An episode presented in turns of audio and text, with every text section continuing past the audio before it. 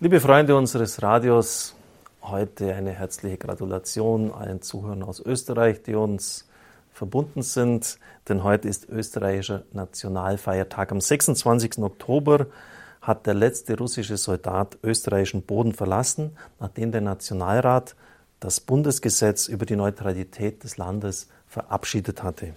Mitten im Kalten Krieg und auf dessen Höhepunkt hatten russische Truppen erstmals ein Land, das sie erobert hatten, wieder freigegeben. Und das, obwohl der damalige Außenminister Molotow im Präsidium des Zentralkomitees der Sowjetunion den Standpunkt vertrat, dass man ein im Krieg erobertes Gebiet nie mehr preisgeben dürfe. Kein Russe würde das heute verstehen, denn es seien Zehntausende Rotarmisten bei der Eroberung Österreichs, bei der Befreiung vom Nationalsozialismus gefallen. Dieses Opfer der russischen Armee, der Roten Armee, dürfe nicht umsonst gewesen sein.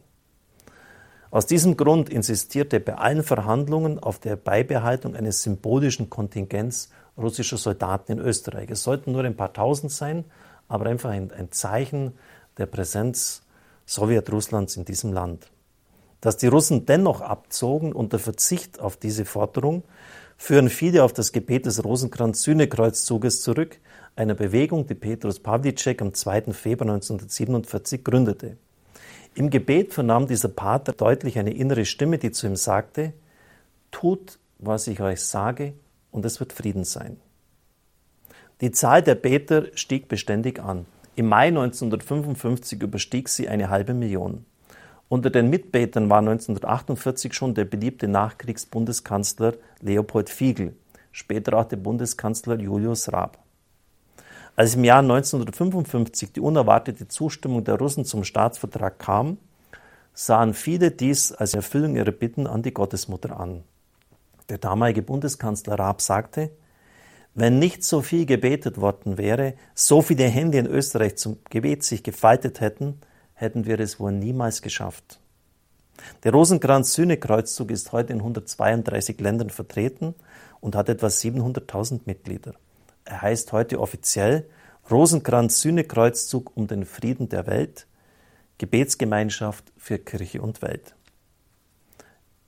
Es wäre auch eine Überlegung wert, diesem Rosenkranz-Sühnekreuzzug beizutreten und sich zu verpflichten, täglich den Rosenkranz für den Frieden in der Welt zu beten. Beim Hörerservice erhalten Sie die Kontaktdaten dazu. Liebe Zuhörer, Sie wissen ja auch im Leben, dass eine gewisse Verbindlichkeit von Ihnen überall eingefordert wird. Sie können nicht kommen und gehen am Arbeitsplatz, wann Sie wollen und auch in der Freizeit, wenn Sie bestimmte Verpflichtungen eingegangen sind, müssen sie diese erfüllen. Nur beim Glauben meinen wir, dass immer alles im Laissez-faire-Stil geht. Dass man betet, wenn man lustig ist, das andere Mal ist man vielleicht müde am Abend und man lässt es einfach. Und deshalb ist so eine Selbstverpflichtung schon wichtig. Im Alter von 18 Jahren habe ich der Mutter Gottes versprochen, ich bete täglich den Rosenkranz. Ich gebe zu, dass das nicht immer mit Andacht war. Äh, gerade dann, wenn ich oft spät am Abend müde heimkam habe ich es einfach noch, entschuldigen Sie, mehr oder weniger heruntergebetet.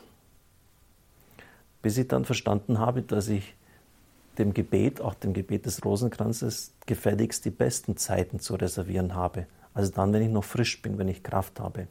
Gott will das Beste von uns. Das Beste ist die Zeit. Das Beste ist die Zeit. Sie wissen ja, Zeit ist Geld. Also schenken Sie Gott das Beste und beten Sie den Rosenkranz und verpflichten Sie sich darauf auch mit einer Mitgliedschaft beim Rosenkranz-Sühnekreuzzug. Gleich heute noch das Formular anfordern. Alles Gute, Gottes Segen.